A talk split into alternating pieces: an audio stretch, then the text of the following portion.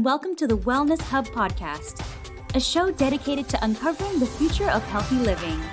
Each week, we aim to bring you content that supports your personal health journey through insightful conversations with amazing guests.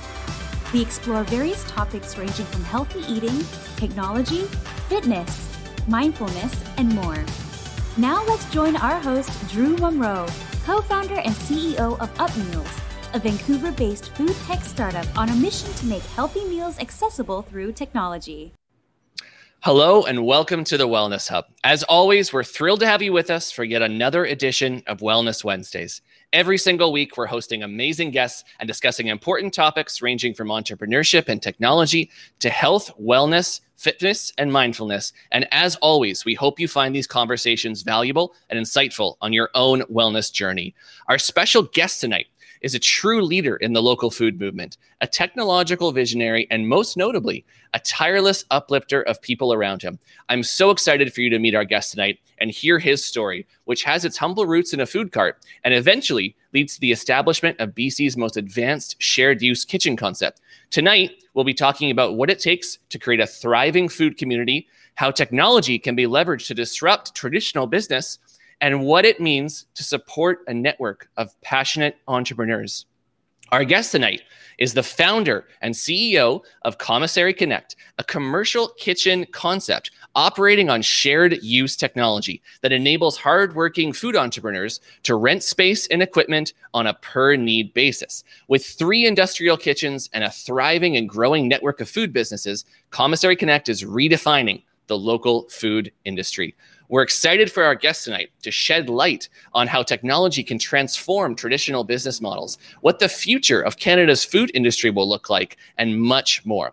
As we discuss these important topics, a reminder please comment with your questions on Facebook, on YouTube, on Instagram, or wherever you're watching. We will be answering audience questions all throughout the show today. So, without further ado, please welcome our special guest this evening, the founder and CEO of Commissary Connect and a true culinary crusader, Sarb Mund. Sarb, welcome to the Wellness Hub. Thanks, Drew. And thank you for having me. This is really cool. So, Sarb, I, I want to dive in. I want to talk a little bit about your your educational background because I think it's actually really fascinating. So, I understand initially you wanted to be a stockbroker, and then you pivoted to become an accountant, of course. So, you know, first of all, what what got you into the world of finance, and what prompted you to make that initial pivot? Um, oh, what's you know what? As any you know entrepreneur would know, I mean, you you, you kind of have a I mean, you take you take your whole life and your your whole career basically building this tool chest of really cool things that you're able to like lean back on and, and jump forward with. Um, finance was just one of those things. So I, I've this is a, such a funny story because I never wanted to be a stockbroker to start off with. I never wanted to be an accountant. Mm. Um, I remember doing our career and personal planning classes, and the, the only thing that would ever come up for me was entrepreneur, and it was terrifying. Mm. Um, you know, I mean, it's like, okay, well, how do I make a career out of that? Mm. Um, I remember, you know, going into professional sales. Um, I, I, got my diploma at BCIT, ended up getting a, uh, a bachelor's of business admin, moving to the UK, working in PR um, had a couple investments um, that that were kind of taking over fairly well when I moved back to uh, when I moved back to Canada. I'm like, oh, that's cool. I mean, that was that was a great way of making money. I mean, just having money sit around and make money upon that money. Mm-hmm. Um, so I really wanted to jump into that. I, I got my Canadian securities, uh, you know, got my mutual funds, a whole bunch of other stuff that essentially got me ready to, you know, take that leap. And then it was 2008, and the whole market oh, crashed. got it. Got so it. Um, back to the drawing board. I um, I did a little bit of soul searching, looked around on BC jobs, and the only jobs that were out there at that time were accounting jobs. And so I bit the bullet. I was never really good at numbers. Uh, I was always more, you know, a, a salesperson, uh, you know, a, a, bit more of a, an ideas guy. Uh, bit the bullet, did the uh, CPA designation. Um, it was probably the most important thing I'd ever done. Um, after getting that designation, I um, I ended up starting a food truck. And um, yeah, as a, natu- a natural progression, as one does. Yes, natural progression. It was funny because I mean, um, I mean, one of the amazing councilors in Vancouver. Her name is Heather Deal.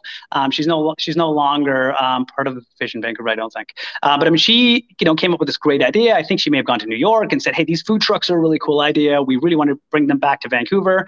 It was funny because I mean, the first year that they were announcing these food trucks, um, they were uh, doing it by a lottery system. Yeah, I remember, I remember I, Yeah, so I was doing my uh, my entrance exam. I mean, the CPA um, designation was actually uh, there was three designations prior to that. So the CMA was one of them. I was doing the CMA.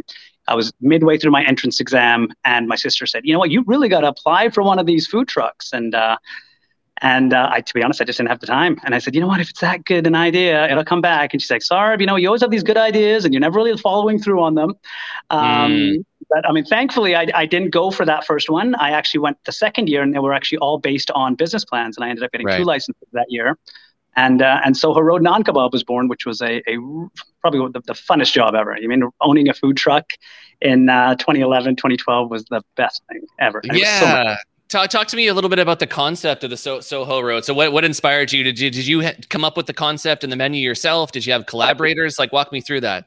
I did. I did. Okay, so as you can see, I'm in a suit. I typically am not in a you, suit. You look very, know. very sharp. I appreciate I'm, it. Yeah.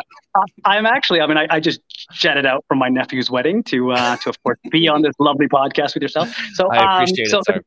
So the coolest thing about these Indian weddings for me was standing around, of course, everyone having drinks, and watching that tandoor guy pull out this amazing tandoori chicken and fresh naans coming out of this clay oven.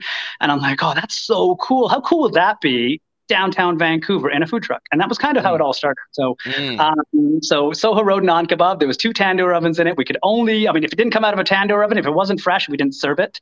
Uh, we ended up getting the number one spot in Vancouver, which is Granville in Georgia. Um, mm. And that was it. I mean, I was I was fully committed, and I remember actually. I mean, I was a fully designated uh, CPA or CMA at the, at the time, accountant, and I remember coming home uh, and my dad saying, "Okay, well, how many sales did you make today?"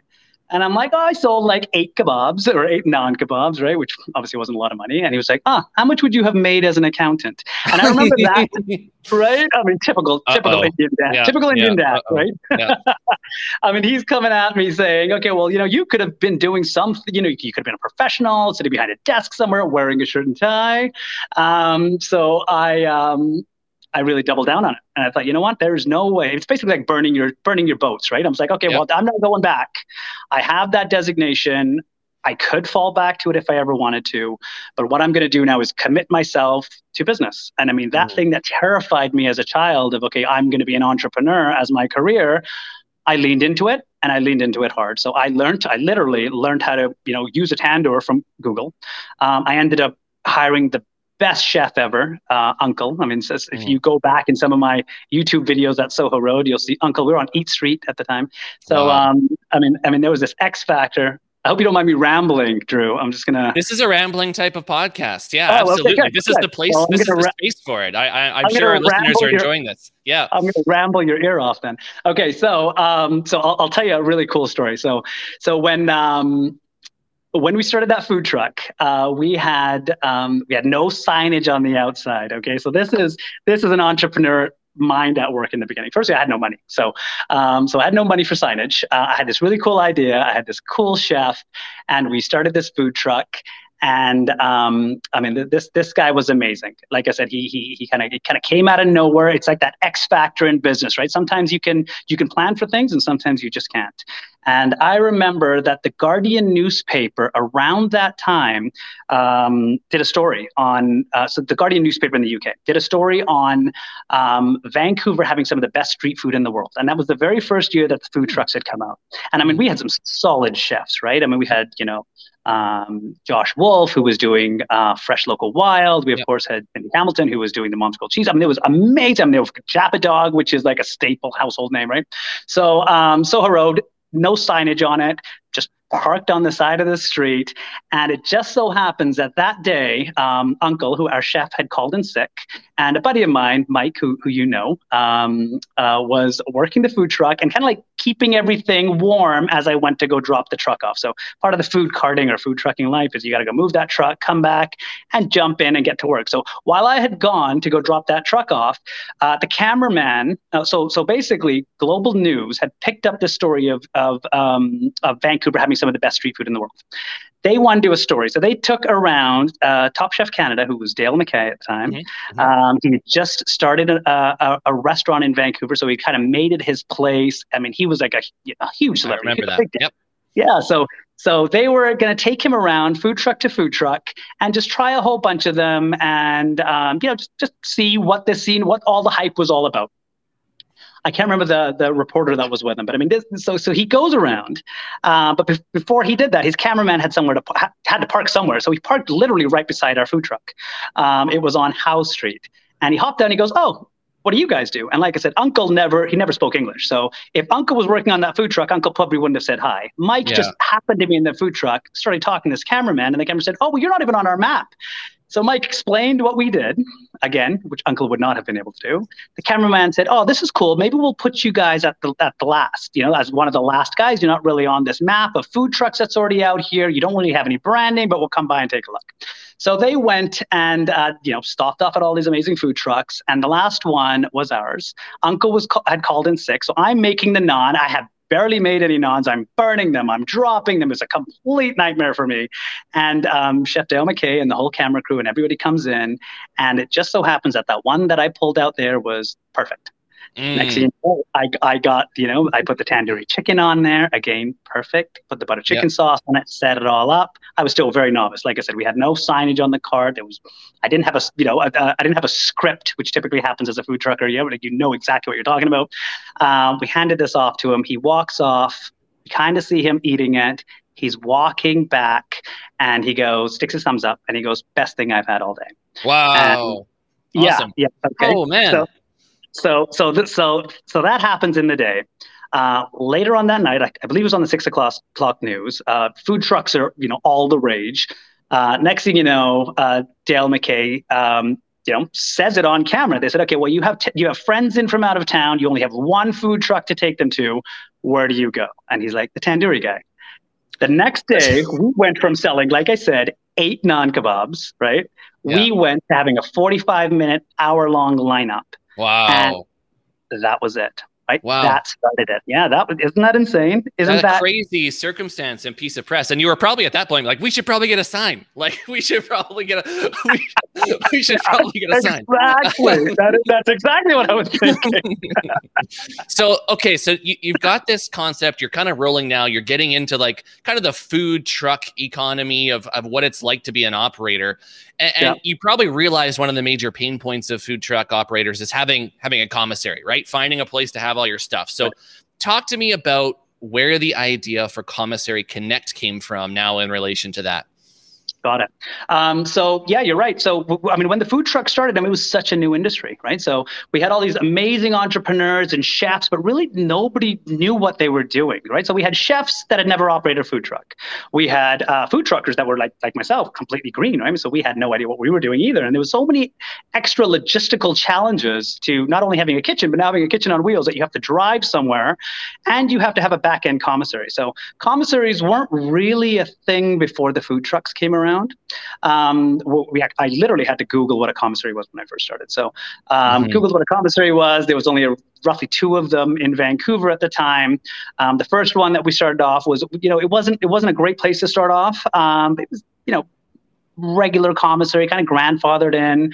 Uh, really had no cooking equipment or anything else like that. It was a whole, but it was very landlord focused. So just stuffing a whole bunch of people into a space and seeing how much rent they could collect. Right now, mm-hmm it, it didn't really fit the model. At the right. same time, like I said, we had these these amazing entrepreneurs that really didn't have much structure and didn't really understand what was going on with it. So what happened was that the, the first batch of food truckers, we, we created the Food Truck Association. So it was the, the Vancouver Street Food Association. So it was one of the founding members for that. And it was really cool to be able to have this connectivity of, you know, you'd come back from, you know, everybody would have their own spots in Vancouver. You'd come back, have a couple of drinks together, relax and chill and kind of like swap some more stories about what happened in the day, especially having it be such a brand new thing. Um, and I thought it'd be cool if we could like meld those two together, right? I mean, like the, the kitchen, mm-hmm. we had a mm-hmm. kitchen that really didn't provide much support. We had this association that was kind of doing one thing. Like, why couldn't that kitchen be the place that would be able to provide the levels of support that you needed? Um, and that was kind of what where it started from. I'm like, I could I could do this. I mean, this this mm-hmm. seems like something that's doable. Um, I also understood very quickly that I mean, the, the kitchen that we're at, it didn't have any cooking equipment in it. Yeah. We had to, uh, we basically had to graduate from that kitchen to a, to a, a gorgeous kitchen. Um, and the people that made that kitchen should be very proud of themselves. It was it was Woodlands um, Woodlands Commissary, um, and the and um, you know the, the guys that did it i mean they, they really had the right idea. Um, they had um, you know a massive space. They had all this amazing equipment. I believe they were doing hot dogs or something like smokies or something for themselves. And they were also a commercial kitchen that some of the you know the best food in vancouver came from. So we had um, Earnest ice cream was in there with us. We had wow. um, we had cartem's donuts. So i remember watching we'd all like we'd work together. So i remember late nights i'd be like making sabji and we'd be having you know like because we'd move over there we'd have our you know veg sabji, which is the one item that I actually needed a kitchen for. And I remember thinking, oh my God, like my rent has almost quadrupled uh, because I needed just this cook line. Right. And um, and I mean, the issue with this kitchen space was although it was beautiful and it was big and it had all the bells and whistles, there was so much overhead. So uh, as, as an operator, I'm like, dude, I just need to pay for that one burner. Why can't I just pay for that one burner? Mm. Why do I have to pay for these smokers? Why do I, I don't need this other stuff? Yeah, exactly. That's yep. right. And, and yep. honestly, that's where that's where the idea of Commissary Connect was born. So so we thought, okay, and, and I was very open and upfront with the guys at, at Woodlands. I said, listen, I'm, I'm building my own commissary. I mean, like this is kind of my my transition of where I'm heading. Um, you know, the space that I'm in right now doesn't work because I have this one menu item that I can't cook there. And they were they were they were very supportive. They were they were really really cool guys. So I ended up going and um, you know leasing uh, a, a site at 401 Industrial Avenue, uh, which is essentially like the grandfather of all kitchens now because it's the only one from that era that's that's still around and essentially still bumping. So um, so we we came up with the idea of you know like let's let's make it so that the people that are in these kitchen spaces are only paying for what they need. And that's really where the whole model came from. I mean, you're in the mm-hmm. food industry, you know that you have the ups and downs, right? I mean, there's seasonality in, in food trucks, especially. And that was the mindset that I, I mean, I'd never been in the food business before. I'd never been a chef. Um, but I understood that, you know, like in the, in the up, you know, upswing, I mean, you're making more money, you're using the equipment more. It makes sense that, I mean, your, your variable costs are tied to, um, t- tied to that usage. So, yeah. so what really made sense to us at that point was creating this technology. And Commissary Connect is actually the name of the tech. It's it's it's not actually the name of the kitchens. That that we, you know the name of the technology was Commissary Connect, and essentially what that was going to do was connect all these commissaries together. So we knew there was some inevitabilities in how the model would work. Um, and you know, a, a, few of those inevitabilities was, you know, number one, it's always going to be cheaper, to, especially in the food business, right? So when you know that there's, uh, it's it's quite quite volatile and it's quite hard to get started and get your feet, you know, grounded and understand what's going on, and the turnover rate is very high. Um, it's always going to be cheaper to start off in a shared use environment than having your mm-hmm. than you know having your own space, which is which is number one. Uh, yeah. Number two, of course, I mean, like if you have this collection of um, of like-minded entrepreneurs, I mean, the site has to be more than just a building I mean, it has to be able to harness the collective power of those people. So whether that is collated supply chain, I mean, helping all those entrepreneurs, you know, buy their supplies together, hopefully buy them locally, uh, and then be able to help those entrepreneurs be able to sell those products somewhere, right? I mean, so because we had people that were, you know, trying to, you know, sell their products from you know themselves and at the same time they're trying to run a business at the same time they're trying to do their books and it's like okay well, we can handle a lot of that back end right i mean again, I mean, this is where um, you know the, the, the CPA and and um, all of that you know experience and all of that learning that I mm-hmm. had that I had gained along the way really kind of came into place. And, and the you know the, the time that I had spent, the brief time that I had spent as being a financial advisor, yes. right? I mean, a, a KYC and knowing your client. I mean, knowing who these entrepreneurs are and knowing where they want to go. I mean, that was central to why we wanted Commissary Connect to, to, to be what it was. So essentially, be that network or be that platform of connecting amazing entrepreneurs to all the resources they need, right? So, and, so essentially, we have we have a shared use space.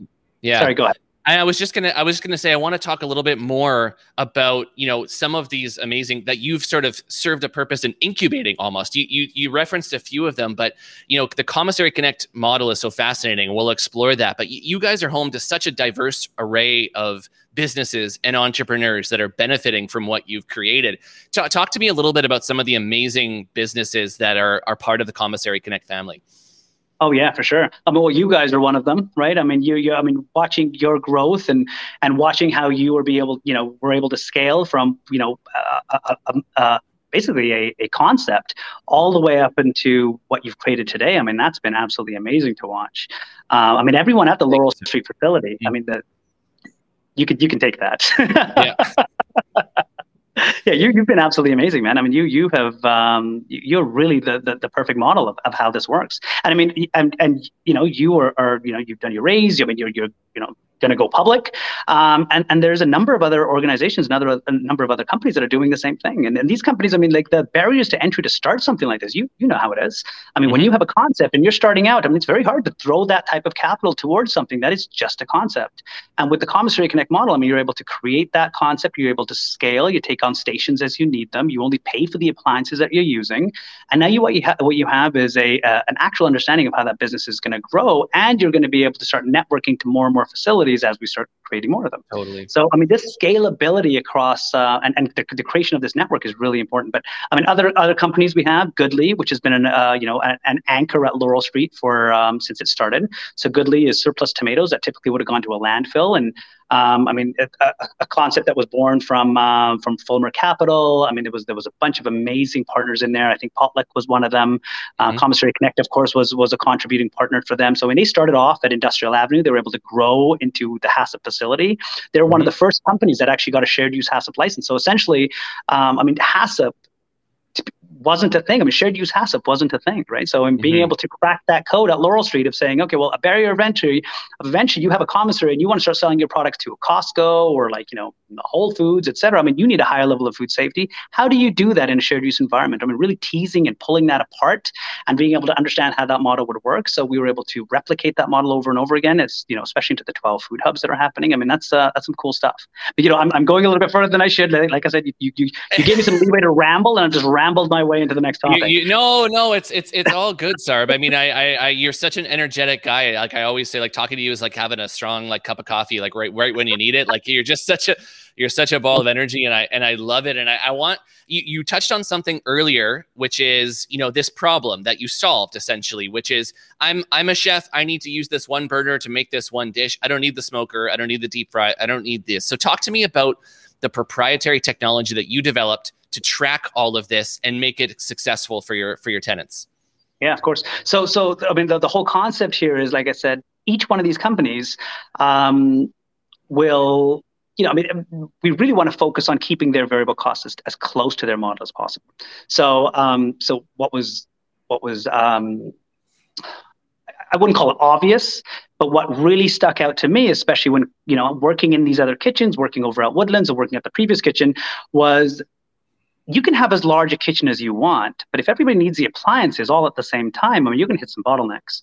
So, mm-hmm. firstly, how do you schedule who uses what piece of equipment?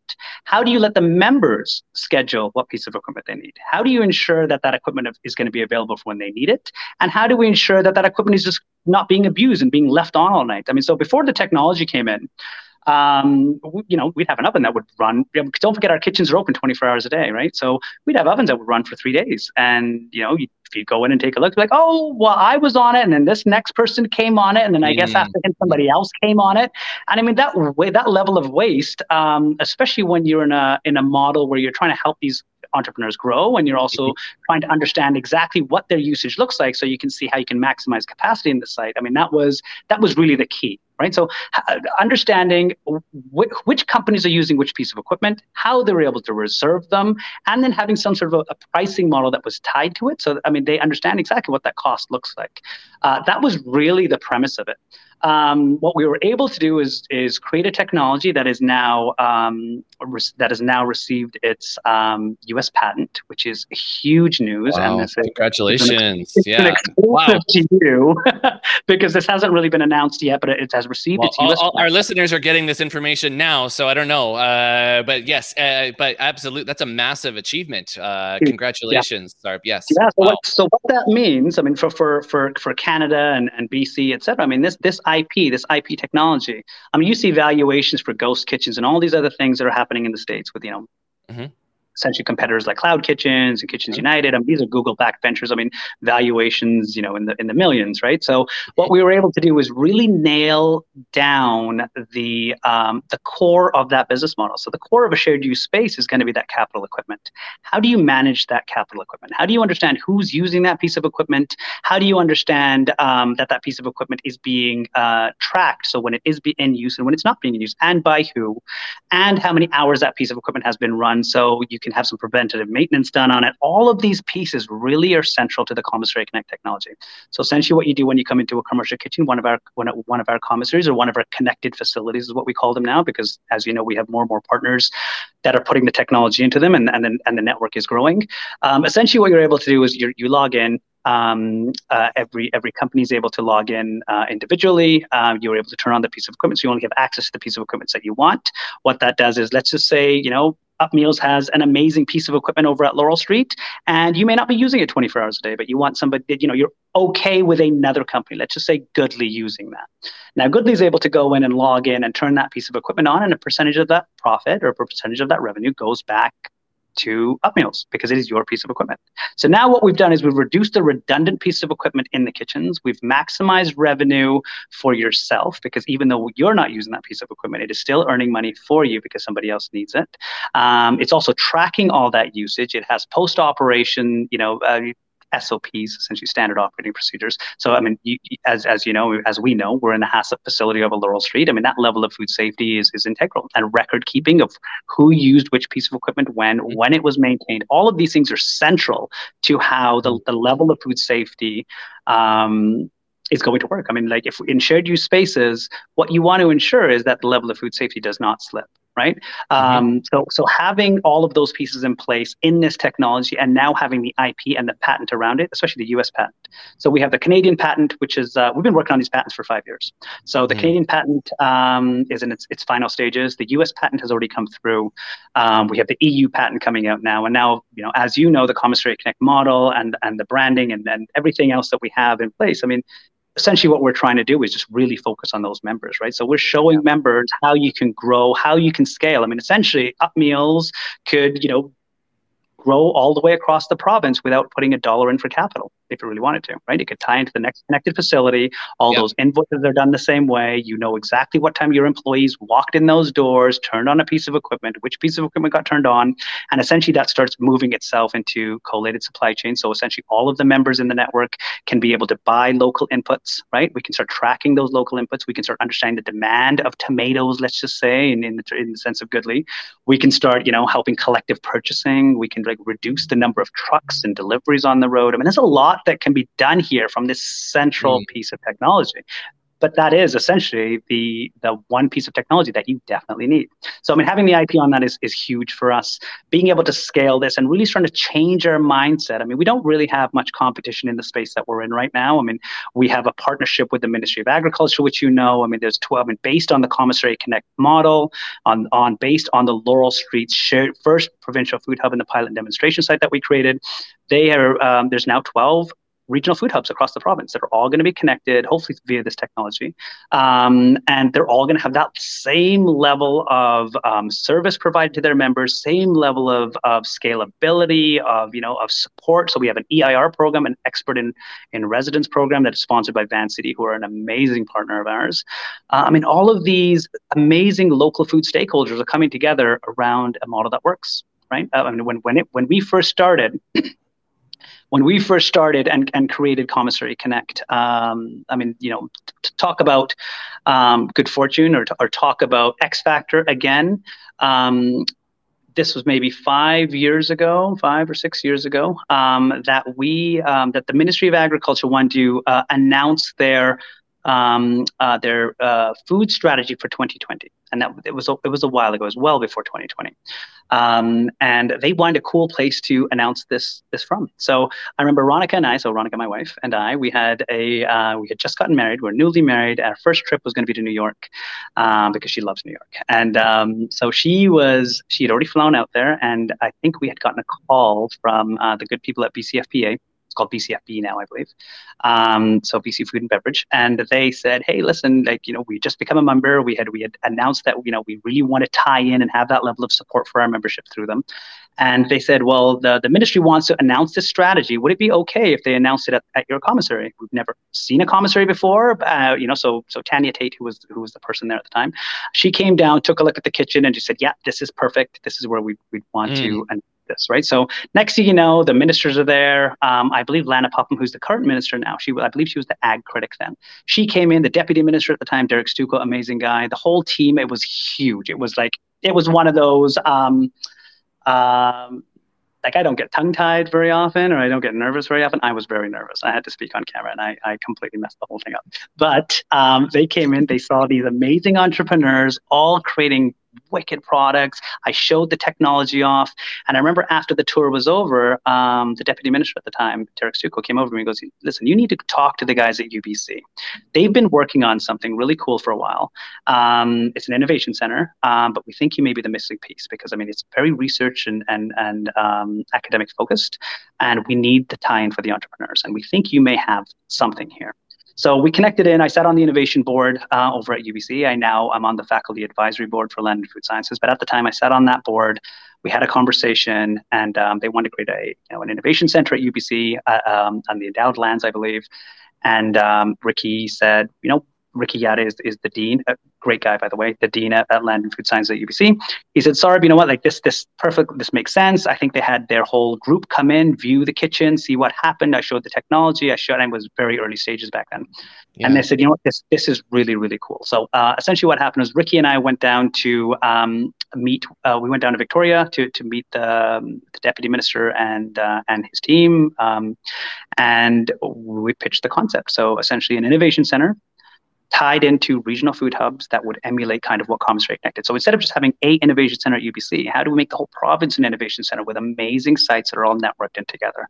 So that had that conversation happened about five years ago. It was written into the plan when um, when the the NDPs came in, in into power. Uh, so Minister Popham came in. It was actually written directly into there, having regional food hubs, um, and and um, um, sorry, I'll, I'll let you get to the private chats. But essentially, no, uh, get- all, all, good, Sarb. Yeah, I want I want to understand. Uh, we're getting lots of questions from the audience, so I want to make sure we have a chance to to get them in. So I, I want to just sort of understand for our listeners to sort of wrap their heads around this this great information. This is sort of you know, and I I I hate to distill it this this simply but it's it's essentially it's it's co-working for for food companies and they can access whatever they need whatever service they need whatever level of support they need and pay for only the services that they need. And and anyone that's interested in a food business, what Sarb and his team have created is is ridiculously powerful for them to just have a lower barrier to entry and to access the market and to incubate these companies the way that they do. So, you know, Sarb, the question I think that I have to ask for you is you, you, know, what does the future hold for Commissary Connect? You've talked about this. How many kitchens are you operating right now? And what's the plan for the future? Yeah, so so we have three of our own sites. Um, we have a fourth partnership with uh, with the Lazy Gourmet. It's called the Commissary Gourmet. It's in, it's in Kitsilano, so 1605 West Fifth um, which is um, another commissary. It's tied into the same technology. Uh, essentially, what we're starting to see is more and more um, amazing partnerships uh, being forged. So, um, I mean, the technology that we have, um, I mean, from an operator standpoint. So, let's just say you had a you had a commercial kitchen space that was sitting idle or didn't have enough people in it, or et cetera, et cetera, et cetera. But you really didn't know where to get started. So, essentially, what we are is a plug and play model, right? So, we come in, we come in with our technology, we come in with all this this um, you know the amazing eight years of experience and eight years of knowledge that we have with our amazing partnerships with Vancity, et cetera. And what we're able to able to do is create a food hub. So um, so what we've been able to do in the last little while is we're, we're working on a licensing model, um, a technology model where or um, a model where we're able to plug and play and basically create joint ventures. So the, the Lazy Gourmet is a great example of that. We have a couple of more of those in the pipeline uh, across the Lower Mainland. Um, we also have the regional food hubs, the provincial uh, food hubs, which are um, you know some of these food hubs are owned by the city. So like the city of Quesnel owns one of them, uh, the Port Authority and Port Alberni owns one. There's one in Salmon Arm. They're they're across the province and they were tied into this overall strategy.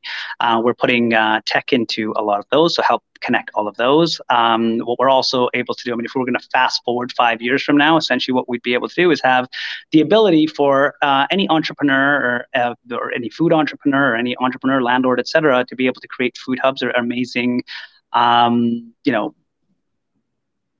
amazing food destinations, I suppose, uh, as we go along. Uh, I, I, mean, I, I, shy away from the whole ghost kitchen model just because, I mean, I think we're more than that. Uh, mm-hmm. We would be almost the unghost kitchen, right? Where a ghost kitchen will go in and, uh, you know, they're looking for major brands and they're just going to like have a Burger King on every corner or a Wendy's on every corner. Uh, what we're really trying to do is grow some amazing local brands, right? I mean, like people like To Die for Banana Breads, people like yourself, of course. I mean, like we have, um, we have, there's just so many hundreds and hundreds of food businesses that have started from us and now have their own spaces or or they have you know or they're uh, um, you know or they're a delivery only model, or some of them that did, just didn't continue doing it. Some of them are just food trucks, right? I mean, so we have these yeah. rental, rentable food trucks. So let's just say you want to get in the food truck market. I mean, typically what you would have had to do before is go find a tr- find a location somewhere. Hopefully you get one uh, build a food truck and then try to start that food business. And you may be like three years into it and you said ah this probably isn't for me anymore. So what we do is we have the ability of, of uh, having food trucks that are available for rent. We have downtown locations. We help you get it up. We help you set it up. We know with with our amazing partners at Vancity i mean uh, that you know we, we help you understand how that model works. And if it's not for you it's not for you right? I mean that's that's completely okay. I mean this way you know that fear that i had of being an entrepreneur and oh my god where's the job security here? I mean we don't want people to feel that way. We want people to mm. go out and try something and have all the support around them and then be able to help them grow right? So um so so that would be really cool. It's such a it's such a valuable role that commissary connect and, the team like it's plays such a valuable role in the food economy here in, in vancouver and it should be everywhere i think every major city should have a commissary connect and i'm extremely biased but I, I as as a as a customer as someone who's used this model successfully i believe in what you're doing and we're getting to we have some audience questions pouring in here so i want to make sure we get to them i'm, I'm going to start off with a a hard hitting question here, right from right from Facebook from Zachary. Will the technology and the and the company ever go public? Uh, You're on the spot, hot seat, 30 seconds. That is, that is very interesting. I, I, I, um, you know you know, what's funny is, um, this is so close and dear to my heart. Um, and it's such an important thing. I feel like it is it is larger than us now. It is starting to become larger than us. Um, does that mean that we need the funds? I wouldn't say it's exactly that we need the money right now, you know i mean like i mean we are we are definitely a profitable business and everything's going well and you know we've really grown from the ground up and, and we understand what we're doing. It's tough it's a tough question. It really is. I mean i would love to be a billion i mean as a business person as as all i mean you know money isn't everything but i mean you do have to have certain goals that you are aspiring to and there's a number in my head and it's big right? And it's not mm-hmm. it's big because I need that money or because I'm going to drive a different type of car or anything like that. But I mean, you measure yourself on you know benchmarks, and my benchmark is high. Um, so um, I, I, I, won't say no. I won't say that we won't go public. Um, I will say that there may be parts of the company that go public. So I mean, what's really important about this IP that I should mention uh, the intellectual property that we have on the shared use model is that it's not just kitchens, right? So uh, what we can do is, I mean, we can have, um, you know, I mean, there's there's the shared use model is not going away, but I mean, being able to manage resources, shared use resources, that's very important. So whether that's shared use woodworking shops or metalwork shops or you know mm-hmm. maker spaces or anything else like that where you need to reserve something be able to come in and turn that on et cetera et cetera et cetera i mean that is really what their ip holds right so yeah. um so i i would um Zachary, I got to say, I mean, that's a really good question, and that's something that I've been uh, that I've been wrestling with for a while. Because I mean, we are we have gotten to a point where we knew that this thing was going to grow and it was going to really take off. I've been very careful of not um, exposing ourselves too much. Now, with some with some IP in hand, uh, with the U.S. patent in hand, and um, you know, like a model that is revenue generating and we can you know we have like eight years of, of data and solid relationships with the ministry of agriculture and awesome stakeholders and tons of great companies like yourselves that are working through this model. I mean, it's it's it's a possibility.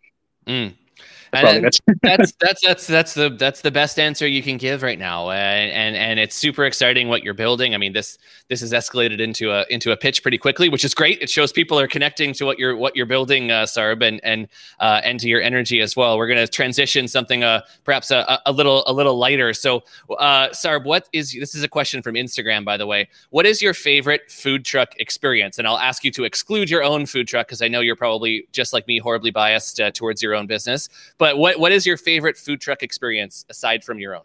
Are, are we talking about food, like eating at a food truck? Yes. Like something that I, sticks I'm, out. I'm gonna oh. assume oh. that that is what the question is for. Yes. Okay. But let's, let's let's just your favorite food truck. Okay, so I am. Um, okay, there's a food truck that's not around anymore. I don't believe they're around anymore, but he was one of our members, and his uh, the food truck was called Flip Top. Um, and they had a pulled pork sandwich with fried crispy leeks on it, and it blew my mind. Mm. The guy was mm. awesome too. He's he's um, Oh, his name is escaping me now. He was hilarious. He was such a partier. I've forgotten his name now, but he was so Yeah, cool. I hope he's okay. Oh, what is it? I'm just going to kill me now. And if he's watching or if he somehow finds out that I forgot his name, I mean, that's going to suck. Well, his- well, we, his- can, we and- can throw to it later. We can throw to it later in the Yeah. YouTube description. Yeah. fair enough, fair enough. Sorry. Fair enough. But I mean, uh, if, if um, yeah, that was that was awesome. But I mean, in general, I mean, like, if, it if if what we're asking here was how, you know, where was where was the most fun for myself as a food trucker?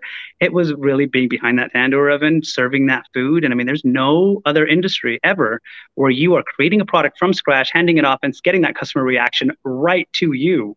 Mm. Um, I mean, it's like that. That's that's. It, I mean, even if you're a chef in a in a kitchen, you don't get to see what the customers are saying or their face Mm. expressions, right? You don't see that.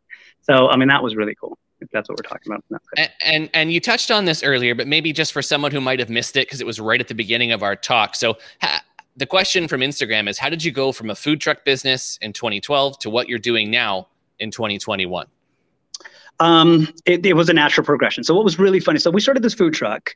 Um, sorry, the only reason I'm holding this phone, by the way, and I'm just moving around a little bit, is my uh, my battery's about to go. So I'm just trying to find a, a source. Oh, gosh, that I can Sarb. Oh, my God. into.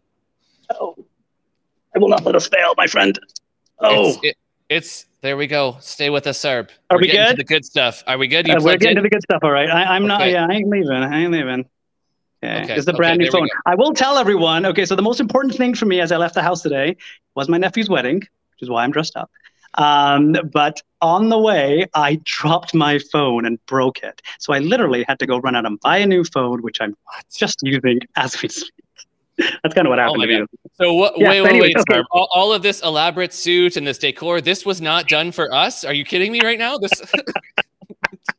Of course it was. Okay, I even bought a brand you. new phone for I, you. I, told, I told the whole team that this was all set up for us. Okay, thank you, Sarb. Yeah. You're hilarious, dude. You're so funny. Hey, um, so oh my god, what was the question? What? How did I did transition you go from? from a food truck business 2012 to what you do now in 2021? Okay, so what happened was we started our we started the food truck. Um, that food truck. I mean, you want to hear some humble origin story? Um, so obviously, there's not a lot of money in food trucking, right? Not in the beginning, at least. So we were plugging away. I was working over at Woodlands. Uh, at the same time, I'm managing a construction site, and nobody really knows this. I mean, this is for your viewers only at this point. Yeah, dude, there's so many exclusives for you. So um, I was I was exhausted. So that's essentially what used to happen at Woodlands is because it what it didn't have a scheduled uh, software, obviously, because Comstrike wasn't around then. Um, so you would have to wait for somebody else to leave that space until you were able to jump onto it. So I didn't get my spot in that kitchen s- probably 8 p.m. So I'd come back, I'd work all night, right? I had barely any staff because I couldn't afford them. Um, I'd be driving that trailer back to Woodlands and unloading everything, washing all the dishes, making butter chicken. And those of you that have made butter chicken, you know a good butter chicken takes about three hours of cooking. Um, next thing you know, it's probably like two, three in the morning. Then I would jump in my car and drive back uh, to my parents' house in Richmond because um, while I was, you know, on this uh, crusade of having my own business, obviously we didn't have a lot of money, so I had to move back in with my folks. Um, and so going back and then waking up seven in the morning to go back to that job site, open the door for the contractors. Remember almost falling asleep at the wheel one day, and I'm like, you know what? That's enough of this. I mm. literally got an inflatable mattress and started sleeping in the construction site. So I used to sleep. so those of you that have worked at 401, yeah, dude, I'm not kidding. I well, what am I oh supposed my to do? Either that. I mean, at least I was getting some I, sleep. re- I So love it. I used to have a gym downtown, so I used to go shower there. I used to wake up in the morning, if it could, be like six in the morning, before any of the contractors there, go brush my teeth. It was still, a, it wasn't a kitchen, obviously. It was just rubble, right? They're like the ground was ripped up. It was, I mean, that's all I could do at that point. So I literally go in, take a shower, get ready, pick up that cart, which we used to be parked at 401, drive it over to Woodland, stock it up, and then go and cook for the day and repeat the whole thing again. So I mean, I did that for a couple weeks um, before getting before that getting started.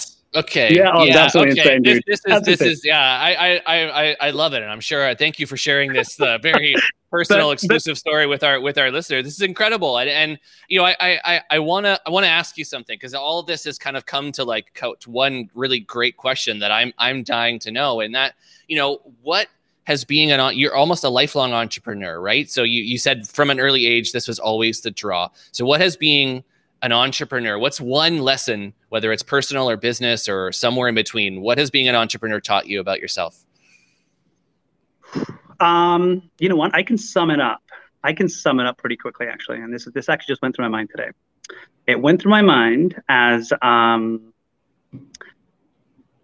as I double booked myself because I didn't know I was actually invited to this wedding because it was it was pre-COVID, right? So um, so all of a sudden we got the invite saying we're allowed to have these people. So I had obviously double booked, completely forgotten uh, that I had the podcast. Um, at the same time, like I said, the one thing I was supposed to do was keep that phone on me and make sure it was working. It slipped out of my hand, broke on the floor, and where a normal person would be like, "Oh my god, I'm completely screwed," it was like, "Okay, well, how do we fix this?" So mm. I think if I were to talk about what it means to be an entrepreneur, I mean, what do we do typically, Drew? I mean, well, what are we doing, right? I mean, mm. we are problem solving day in, mm. day out. Yeah. We are resource allocators and we are problem solvers. That's all we do, right? We have resources, finite resources, whether it's finite money or finite time, and we try to multiply that. Um, so there's different ways of multiplying money, obviously, that we know, and um, there's different ways of multiplying time adding staff, etc. Right. So, I mean, you come up with a product and you're able to refine that product over and over and over again. Actually, you know what? I learned a lot by opening that food truck because I remember even those eight naan kebabs that I sold. I remember thinking with each one that I made, each naan that came off of that tandoor side of that clay oven, each you know one that I built and handed off, each interaction that I had with that customer, I always wanted to make the next one a little bit better. So whether that naan was better, you know, the, the you know every time I would learn, I would apply that to the next one, and you know, slowly it went from eight naan kebab to sixteen, et cetera, et cetera, et cetera, to you know some cool, um, you know, branding on the card and some, you know, Bollywood flair, which is kind of what we were known for. The food truck is coming back, by the way. Um, and then being able to refine that. And that, that, that led directly into that commercial kitchen space, which kind of gets back to that earlier question, which I, yeah. I feel like I dodged a little bit. So, um, you know, like, I mean, having that, you know, having that food truck, and then we were able to understand, um, basically, I mean, like, you know, perfecting that food truck came, came to a certain point but then the kitchens really started taking over, right? Around that time, I mean, I, I met my wife. I met my wife on the food truck at a food truck uh, food truck festival. Um, and oh, then wow. that's had, another yeah, podcast episode for sure. We want to break totally. that down play by play. Yeah. then then we had we had our daughter, and the very last event that we had done with that food truck was my daughter's baby shower, and um, she's almost five years old now. So um, and the food truck's coming back. So I mean, it's it's just finished. It's going to be back at Granville and Georgia soon with this massive six foot neon glittery sign, Bollywood all the way. Um, but I mean I guess I'm muddled. I'm, rambling, I'm rambling all over the place again. But um, essentially, I mean, what happened was, I mean, we, we started this food truck. We, we started doing this commercial kitchens. Um, the, the, commercial kitchens really started to pick up, and we started to understand where the where the power of this model actually lay. Right. So we, we, we like I said, we grew some amazing brands out of that commercial kitchen right away. You know, we saw we see all the trends. Right. We saw the bone broth trend. We saw the juicers. We saw the meal preps. Well, another thing that's unique with Commissary Connect, and it's not like the other commissaries, we only take one of each type of company.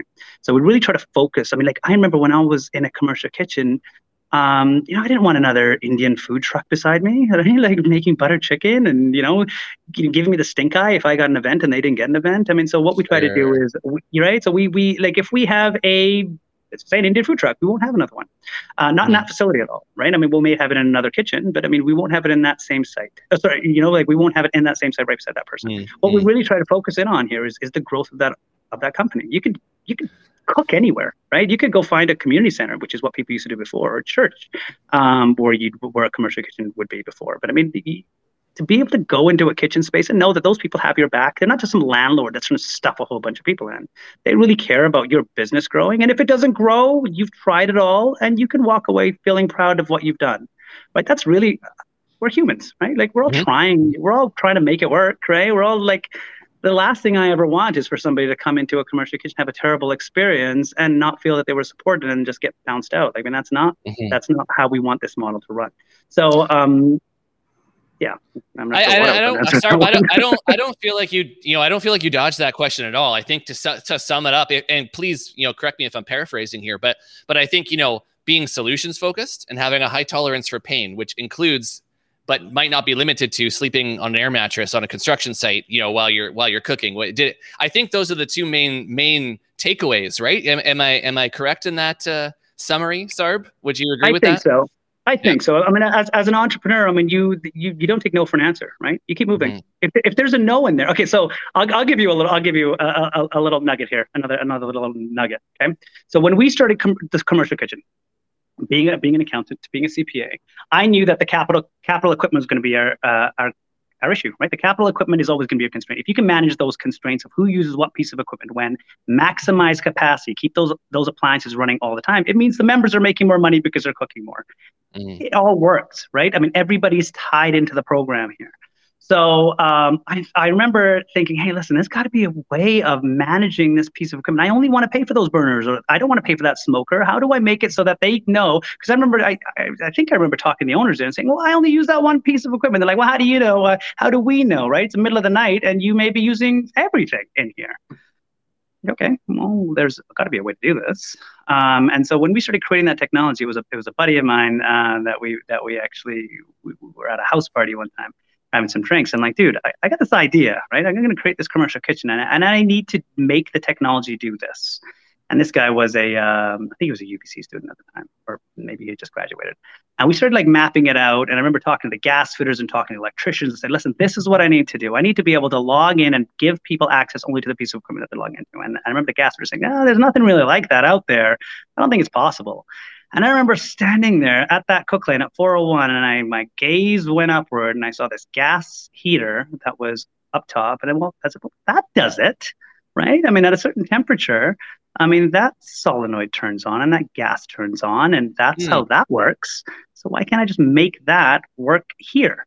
Um. And you know, that was very much the uh, you know an example of oh, you can't do that but to me, it was like, okay, hang on, no, if you can't do that, or if that doesn't exist, yeah. then there's got to yeah. be a way of making that work, yeah. and then putting some IP around it and building a business around it, right? I mean, mm-hmm. it, just happens that these are commercial kitchens. It could have just as easily been anything else. I mean, that spirit. Once you have that entrepreneurial spirit, you're going to keep moving, right? I mean, you have that, you have that inward light or that outward light or whatever it is that you're keeping. Just not enough. You mean like that? You know, a nine to five for some people is enough even sometimes, I mean, you know this, Drew, as an entrepreneur, sometimes we have a tough day and it's like, oh my God, it'd be so much easier just be an accountant. It's so much mm-hmm. easier just like walk home and not have to worry and maybe turn my phone off. You yeah. don't think the kitchen's gonna explode or, you know, something's gonna happen somewhere.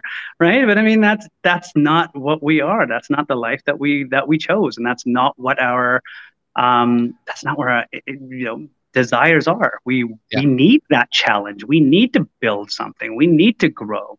And for some people it's not that. And that's cool that's cool for them. But for some other people, it feels like, you know, your spirit just needs to run, needs to run mm-hmm. somewhere, mm-hmm. to do something. And building upon something that, like, you know, we was an idea at one point and now has gotten to this, you know, this amazing stage. It's cool, man, sometimes to look back. And, and we are by no means done. We're just getting started, right? I mean, like, we are just now gotten the IP that we've been working on for five years. We are just now we have a working model and the, the, the, relationships with the ministry and the governments and all these things that we've been working on for years and years and years telling them how this could work and this could make sense. And now seeing 12 sites that are up and mm. having these amazing meetings with ubc i remember like i remember i would want to pinch myself when I'd have a meeting with the deans at ubc and, and with the minister you know of agriculture. And i, mean, I still do. I mean, i'm still very very blessed to have to have those conversations have those people in my network. But you know what I mean? I mean, like you start somewhere. You start in a food truck. You start anywhere. Yep. Like each time, you just make that next unit or that next thing or that next idea a little bit better. Honestly, it just you just like one say walking. It's like one step in front of the other. As long as you keep walking forward, you're gonna get somewhere. It's kind of how it works. Sarb, I, I got. I think this is a perfect time for me to say, you know, there's a lot of people that are commenting on this show and enjoying the conversation. Where can people go to learn more about you, Sarb, and Commissary Connect and all the great work you're doing? Well, it'd be great for all of you to follow us on Instagram. Our Instagram is at Commissary Connect, and to be honest, when I it's it's uh, it's a bit tongue in cheek because all everything that we promote on on our Instagram feed is our members. So we just promote all of the businesses and the cool stuff that they do. You can of course go to commissaryconnect.com. You can learn more about the stuff that we do there. Um, we have um, we have sorry uh, we have more and more, um, you know, channels and, and, and social media outlets that we're kind of working with and, and to get the, the news out there of what we're working on. Um, so, you know, the website would be great. You know, our, our Instagram handle is at Commissary Connect. Um, and, you know, LinkedIn, I, all, all the places, really. I mean, or if you're looking for a commercial, or if you're looking for a commercial kitchen space, I mean, yeah, please just um, you know just go online, book a tour. Um, our amazing uh, general manager Jocelyn would get in contact with you, and hopefully we can get you started. If you're looking to build a commercial kitchen space or an operation uh, like this, I mean, please get in touch. Um, you know, just just send something through our um, um, online channel. By that I mean probably just go to go to the website, or I might as well just give my email address out directly, or go to sarb at commissaryconnect.com and just email me. Like I said, we're working with all the with all the amazing provincial food hubs. We have a number of um, of local partners. Um, but I mean, you know, if, if you have a, a, a, site or if you have a city or a region that you think, hey, this would be really cool to activate this site and have some amazing entrepreneurs grow from here and have some really cool brands come out of this place, I mean, just let us know and we can kind of do all that heavy lifting for you and get something like that going. Amazing. I, th- I can see the comments here. You're getting new followers uh, in real time as, as, we speak. And your, your personal email is now out there for the masses. But th- this oh, is, good, I think you're going to get a lot of great insights and a lot of great people wanting to connect with you and your energy. And Sarb, you know, we, this is a great conversation. Every conversation we have here on the Wellness Hub is always completely different. One question is always the same. I got to ask you, what is your favorite go to meal? Ooh. I, know it's t- I know it's tough. um, God, there's so many. But you know what? I would be lying if I didn't say that I'm really dying for some butter chicken today. Mm. I am. I, I am think, at Indian think, reception. I think you're going to get it, sir. But I don't think it's just it's unreasonable ask. Yeah, given where you are. I'm loving. I'm loving that butter chicken, man. Sarb, th- thank you so much for agreeing to come on, especially with your your your cousin's wedding and your phone troubles. Again, I knew you'd pull through. I knew the entrepreneurial spirit would shine through, and and this was fantastic to share your story and your energy with all of our listeners. So I really appreciate your time. Thank you so much, and hope you'll join us again soon. Awesome, Drew. I would love to, man. Thank you so much for having me. My pleasure. Thank you, sir. Wow. Uh, I, as I mentioned, I love talking to Sarb because he's just a jolt of energy. Every time you speak to him, I, I mentioned it's like having a strong cup of coffee at the exact moment you need it. And having worked with Sarb and Commissary Connect personally, cannot be understated what an incredible impact that their shared kitchens have made across the lives of so many people. They are creating a space for the future of Canada's food pioneers to thrive. Hearing Sarb speak on being a CEO and talking in depth about the various businesses that he's helped incubate has revealed a really powerful insight, which is that ultimately the true job of any leader or CEO is to uplift those around them. If a CEO is only as good as their team, then the CEO needs to make it their responsibility to support their team. I think many of us envision leaders as people who are confident and strong willed and comfortable making key decisions. And while those are certainly traits of great leaders, I think it's important not to forget that leadership is about generosity, it's about humility, it's about the ability to recognize the individual strengths of your team members and set them up for success. I think that leadership, in that sense, doesn't have to be limited to a role or a job function. We all possess the traits and qualities that can make great leaders, and we can be those people for our friends, for our family, and for our community. So, the question I'll leave you with today is what are you doing to uplift those around you? How do you support and bring out the best in the people in your life? What traits of leadership do you possess that you may not have otherwise realized? I think each and every one of us has the ability to be a great leader. The struggle may just lie in being able to see it within ourselves. Thank you so much for tuning in tonight. If you'd like to see more great conversations like this, please remember to like, comment, and subscribe, and follow us on YouTube, Instagram, and LinkedIn at UpMeals. We'll see you next Wednesday evening right here on the Wellness Hub for another great conversation. Until then, I'm Drew Munro. Take care and be well.